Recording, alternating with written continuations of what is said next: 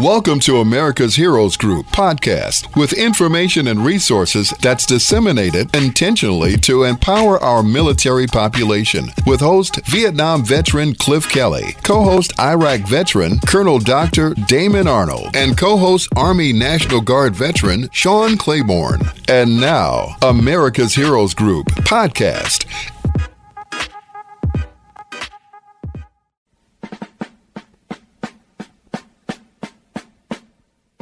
Good afternoon. Good afternoon. Welcome to America's Heroes Group on WVON 1690 AM, the Talk of Chicago. I am Vietnam veteran host Cliff Kelly. America's Heroes Group is a live streaming podcast, global platform, radio, print, and digital media broadcast show that empowers change agents through intentionally disseminating information, resources, and referrals to empower our military population.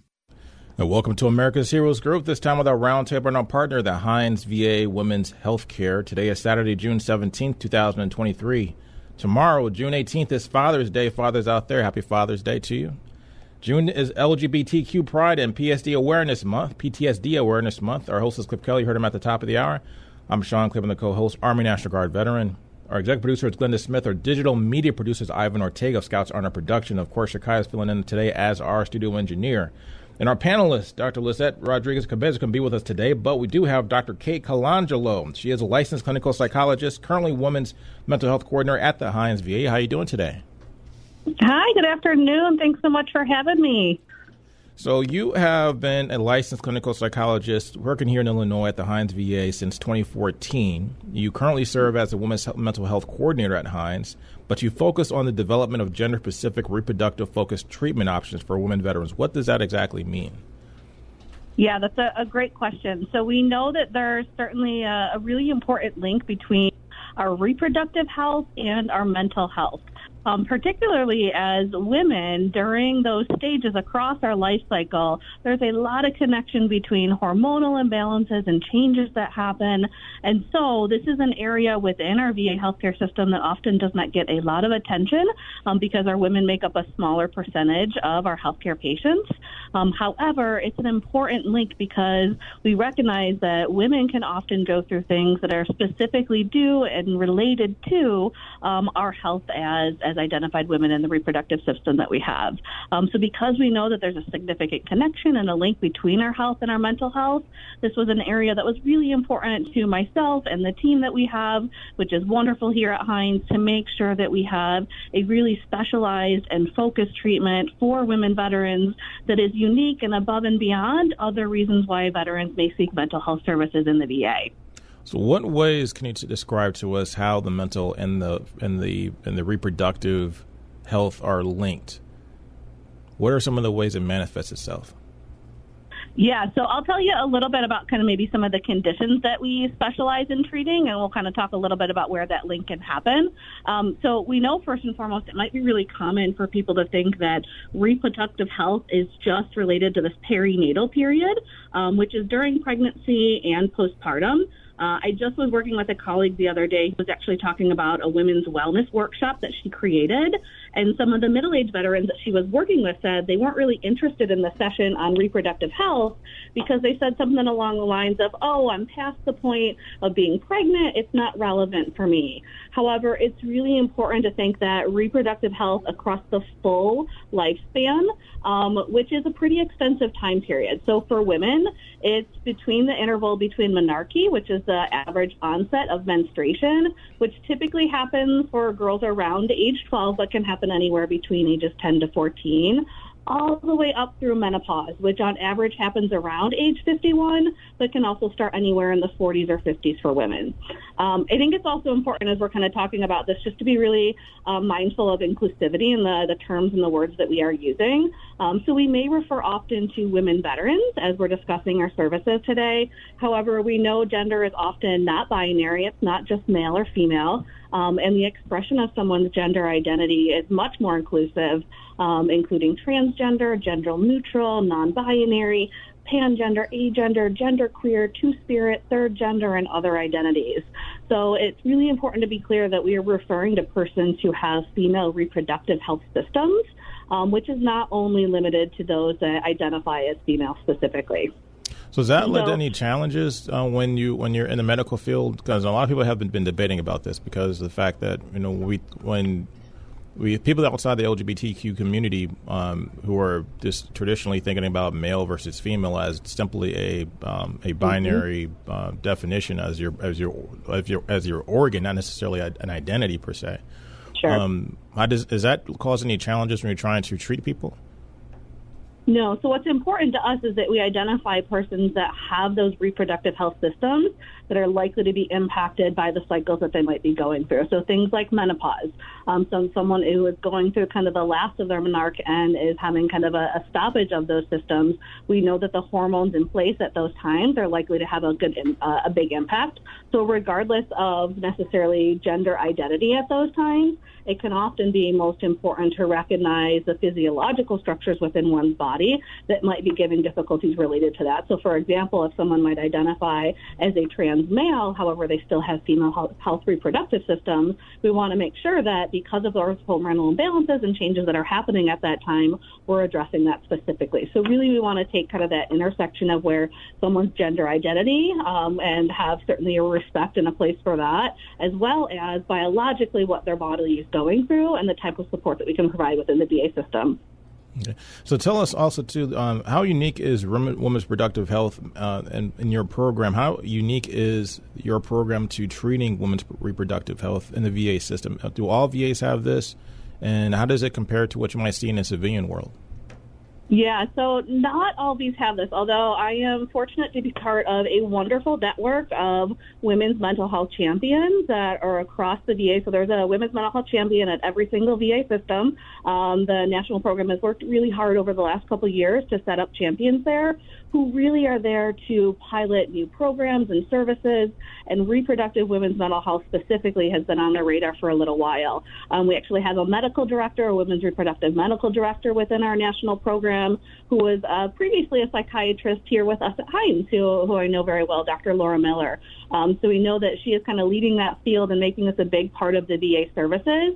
Um, so I believe it's something that's in development for many different places. However, how you provide those level of services might look very different. Uh, there's a saying out there that if you've been to one VA, uh, you've been to one VA because what they offer and how they offer it certainly differs. Um, but I can tell you a little bit about kind of what that looks like within our clinic. So we refer to our clinic as providing specialty services for a very important reason. One, we want to make sure that we're recognizing kind of this unique gender specific experience that women veterans may present to um, that might highlight the need for specialized treatment compared to those that identify as male patients. And it's particularly important if we really take a look at the population of women veterans for a second. So I like statistics. I'm going to throw a little bit of statistics out here. So women account for roughly about 10% of the veteran population. Um, and the total population of women veterans across the next decade is estimated to increase by average about 18,000 women per year and the number of women veterans that actually seek VA healthcare services has tripled in the last 20 years. So there's approximately about a half a million women who are enrolled in uh, VA healthcare systems, and they make up about 30% of all new patients that are enrolling in the VA. And of those, if we look at kind of the population within women veterans, about two thirds of them are under the age of 55. And we know that general reproductive ages between the ages of about 18 and 44, that represents about 42% of women. So this is really the fastest growing group of uh, VA healthcare services and consumers. Um, and so, even though we know that these reproductive milestones are natural biological processes, they can unfortunately really cause difficulty in impacting kind of that physical health and the mental health risks that we talk about. So our team specifically is really comprised of specialty trained psychiatrists, psychologists, peer support specialists. We work with our maternity care coordinator very closely, social workers, and then also trainees who are trained to focus on this intersection between reproductive health and mental health conditions, including depression and anxiety and PTSD. So, our goal really is to provide a gender sensitive assessment and interventions that really help our women veterans achieve their recovery goals and improve their wellness by managing the impact of these reproductive health events. which I haven't told you yet about, but I will. Uh, I will in a minute when we get there to talk about kind of the conditions that we treat. So, so for people who have female reproductive sex organs, um, mm-hmm. do you see a difference between? Um, do you see a difference in, in or challenges between younger people versus older people? How does that change over their life cycle? Yeah, so I would say, you know, there's a, a, common misconception that we think about reproductive health. People only think about that that perinatal period, as I was talking about earlier. However, it really is kind of the range across the life cycle. So let me kind of give you some of the common areas that we might focus on, and you'll see kind of how widespread across this life cycle that it can be. So a lot of times we'll work with patients that come in um, anywhere from uh, premenstrual mood changes. So this is where there's an onset of physical, emotional, or behavioral symptoms that typically occur in the last week of the luteal phase, which is about one to two weeks before menstruation. Um, and so that's for anyone who is currently having a period. And we know there's often a premenstrual mood exacerbation. And specifically, we might treat a disorder that's called premenstrual dysphoric disorder or PMDD. Uh, we might work with individuals who are coming in that are trying to have some family planning decisions. And so there might be some distress related to preconception and decisional strains between themselves and their partner. Um, they might also have consultation questions for a psychiatrist with medications or different treatment options. We also work with individuals who are making contraceptive choices. So, um, what birth control method do I choose to go on, and what's the interaction with the psychiatric medications that they might be taking?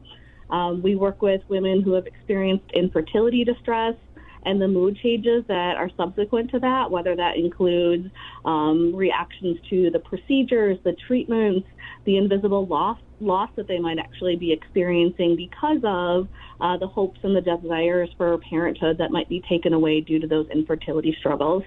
Um, we work with women during the, the perinatal period, um, so that's during pregnancy and up to one year postpartum. Um, our psychiatrists work on medication and treatment options, um, what is safe in order to take during pregnancy and while breastfeeding.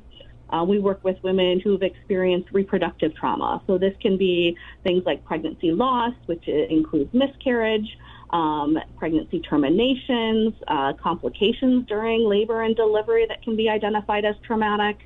Um, we also work with women who experience perimenopause. Um, so there's a lot of mood disruption around that time, uh, which includes some of the vasomotor symptoms, which are hot flashes, and night sweats, which are understandably really uncomfortable for women, uh, and then also the experience of mood changes, so increased irritability, depression, and sadness.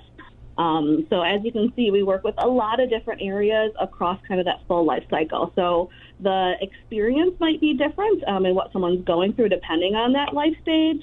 Um, however, we approach care in a very similar way and really trying to understand their reproductive health, what's going on with that event, how that's interfacing with their mental health, whether it's increasing anxiety or depression, sleep related concerns, uh, disordered eating that can happen during these times, or substance use to cope with the stressors that are going on, um, and, and giving them some good options for treatment and care that we can provide in order to help them work on the recovery related to that. Mm-hmm. So, how do you how do people get in touch with the Women's Clinic? How do you reach out and get into the community and make people more aware? And particularly, and I'm glad you talked about the life cycle because a lot of veterans, or, or our veteran population in general, is aging. So the majority of our veterans are our seniors. And sure. so you have a lot of senior women who are maybe going through menopause or maybe have gone through menopause. I'm curious about how that um, their military experience, particularly if they've been deployed, how that affects that psychological aspect, the mental aspect of their of their reproductive health, and how they're going through these different life changes in their bodies and so on. Yeah, absolutely. So we notice within our veteran population that um, many of the, the patients that we see within our clinic are not just going through this reproductive life event and are subsequently having an experience of uh, an increase in mental health concerns like anxiety and depression. Most often, these are comorbid with pre-existing concerns. And actually, those pre-existing concerns put them at a higher risk for experiencing some of the mental health impacts. Um, not, not to interrupt you, but uh, when you say comorbid, explain that a little bit for people that aren't in the Uh, medical field. Yeah, thank you for catching me on that one. That's an important. one. Sometimes I, I catch myself with that jargon. It's good to make sure we're clear on that. So when we think about comorbid, that means that someone is diagnosed with more than one mental health disorder at the same time. So for example, someone who might experience major depressive disorder, which is periods of ups and downs with their moods that last at least for a two week period and can sometimes last up to months um, or even a year or so for individuals. And so they might be experiencing those moments of depression. And on top of that, someone might also have a diagnosis of PTSD, where they're having recurring memories or dreams or images of a trauma that they might have experienced, whether in childhood or in the military or after the military and that creates a lot of arousal, right? So being more alert, more on guard, uh, more irritable, and so forth. And so when we say that, um, what I mean is that a lot of the women that we might be coming in might have anxiety or depression related to that reproductive health event that they're going through. Um, so let's say during pregnancy. Um, however, they might also have the existence of a predated medical condition or a, a psychiatric condition. So someone might have PTSD prior to that they get pregnant. It's a very stressful time, understandably so, and so they're actually at higher risk for development of those con- uh, conditions at that time because of that vulnerability. There's actually in a woman's life for her physical health and her mental health, there is no more vulnerable period during that perinatal period. So during pregnancy and after, due to the risk both of, of on our physical health as and also on our mental health and our well-being. So in the women's it's clinic, really important to get connected. Yeah, during yeah, these times. Yeah. So so the, does a women's clinic to be clear? Uh, do they? So mm-hmm. you have you guys have both gynecologists and psychologists working together? Yeah, that's a great question. Um, so, if we think about the range of services that we offer, our clinic specifically is an outpatient mental health clinic. So, what that means is that we are kind of housed within our, our main mental health building at the Hines VA. Um, and I can tell a little bit about the types of services that we have specifically related to psychiatry and therapy. What you're asking about is what we have within our women's health clinic, which is a primary care clinic. And in that primary care clinic, we have general PCPs, of course. Um, we have gynecology that's available for our women veterans, and we have what we call co-located, co-located mental health clinicians. Um, so we call them uh, primary care behavioral health. So they're social workers and psychologists that are located right within that women's clinic that can do warm handoffs. If a veteran's coming in distressed related to um, perhaps maybe the exam or the appointment that they have, they might be able to get in touch with that social worker or that psychologist. And then often they might do some short term treatment and then refer more to kind of the, the longer term or the outpatient treatment programs that are available within our mental health service line. Hmm. So, once again, how do, how do people get in front of you? So, people are they referred mostly from the women's clinic over to you guys to kind of get if they, and what are some of the things that might um, trigger a referral to you guys? Yep, that's a great question. So, uh, yes, uh, part of our team is actually comprised of uh, the providers that are in that primary care clinic, so our mental health providers. Um, so they might often make those referrals. They see someone for a few sessions, recognize. Um, typically, they might keep someone if it's like a mild to moderate case, but someone that might be presenting with more moderate to severe symptoms is a better fit for more of our out-term outpatient programs, which can be a little bit longer uh, in the length of care that we can provide for them. Um, and so uh, our clinicians that are in our primary care unit might refer them to us. We get a lot of referrals actually just from our mental health intake center. So, uh, women veterans who might be just accessing the VA system for the very first time. Um, we have a number of veterans who might recognize, hey, I'm really stressed out, having a difficult time with this pregnancy, and so I need to ask for help. And they might come in just through kind of that frontline uh, treatment approach through the intake center, and then they get referred to us as kind of that specialty clinic where we can uh, work with them. We also have our, our psychiatrists work with our general mental health clinic as well. And so if someone experiences a reproductive health event during that time, they might already be seeing them for medication, so they might only refer to therapy. Um, so we've got a range of different services. So our psychiatrists specifically, um, they can assist with one-time consultations or multiple visits to really meet the best needs of our women veterans. So they might have a one-time consultation, for example, um, if the person is currently working with a psychiatrist that's not a reproductive psychiatrist, uh, maybe they are considering pregnant uh, or kind of considering their options to become pregnant or currently are pregnant. They have some questions, some concerns about the medications that they're currently on uh, whether they go off that medication, um, which is unfortunately very common, which actually increases the risk of major depressive episodes during that time. So we know that many of the medications, especially um, SSRIs, which are a pretty standard uh, depressive medication, are relatively safe. And so we want to make sure that um, someone who's knowledgeable about those medication options is having these discussions with our patients so they can come in for kind of that one-time consultation. Um, and our psychologists also treat people kind of more long-term, um, whether, whether it's med management during pregnancy uh, up to postpartum and breastfeeding. therapy, on the other hand, we can offer individual therapy services, and we really base it on an evidence based, uh, recovery focused, and time limited options to improve kind of mental health and reproductive health distress. And we typically take an approach of either cognitive behavioral therapy, which works on identifying the ways that emotions and thoughts and behaviors are all connected to the distress that someone might be experiencing, whether it's anxiety or whether it's depression. Um, and so we make those connections and help them make changes. The other treatment that's most often used is called interpersonal psychotherapy, which is really about this bidirectional link between our mood and our relationship. So when we are not feeling good, whether it's because of anxiety or depression, it's very likely to have a negative impact on our relationships. And when we're not satisfied with our relationships, it's also likely to have a negative impact um, on our mood. And so we know a lot of these reproductive health events are often related to um, our partners or family members or the support that we have or that we don't have. So this can often be a really nice therapy to help boost social support and help improve relationships to better manage the stress that someone might be experienced. We also do some trauma Doctor, work. I got to cut you off because you ran out of time. We got about Oh, 10 man, seconds okay. left. got to have you back to kind of go more into because a lot of questions I want to ask you about, particularly when it pertains to because LGBTQ Pride Month. When Mm-hmm. people go through transition, so they still have uh, female reproductive uh, organs, how does that Mm-hmm. complicate, or what are some of the challenges that are unique to that group of people?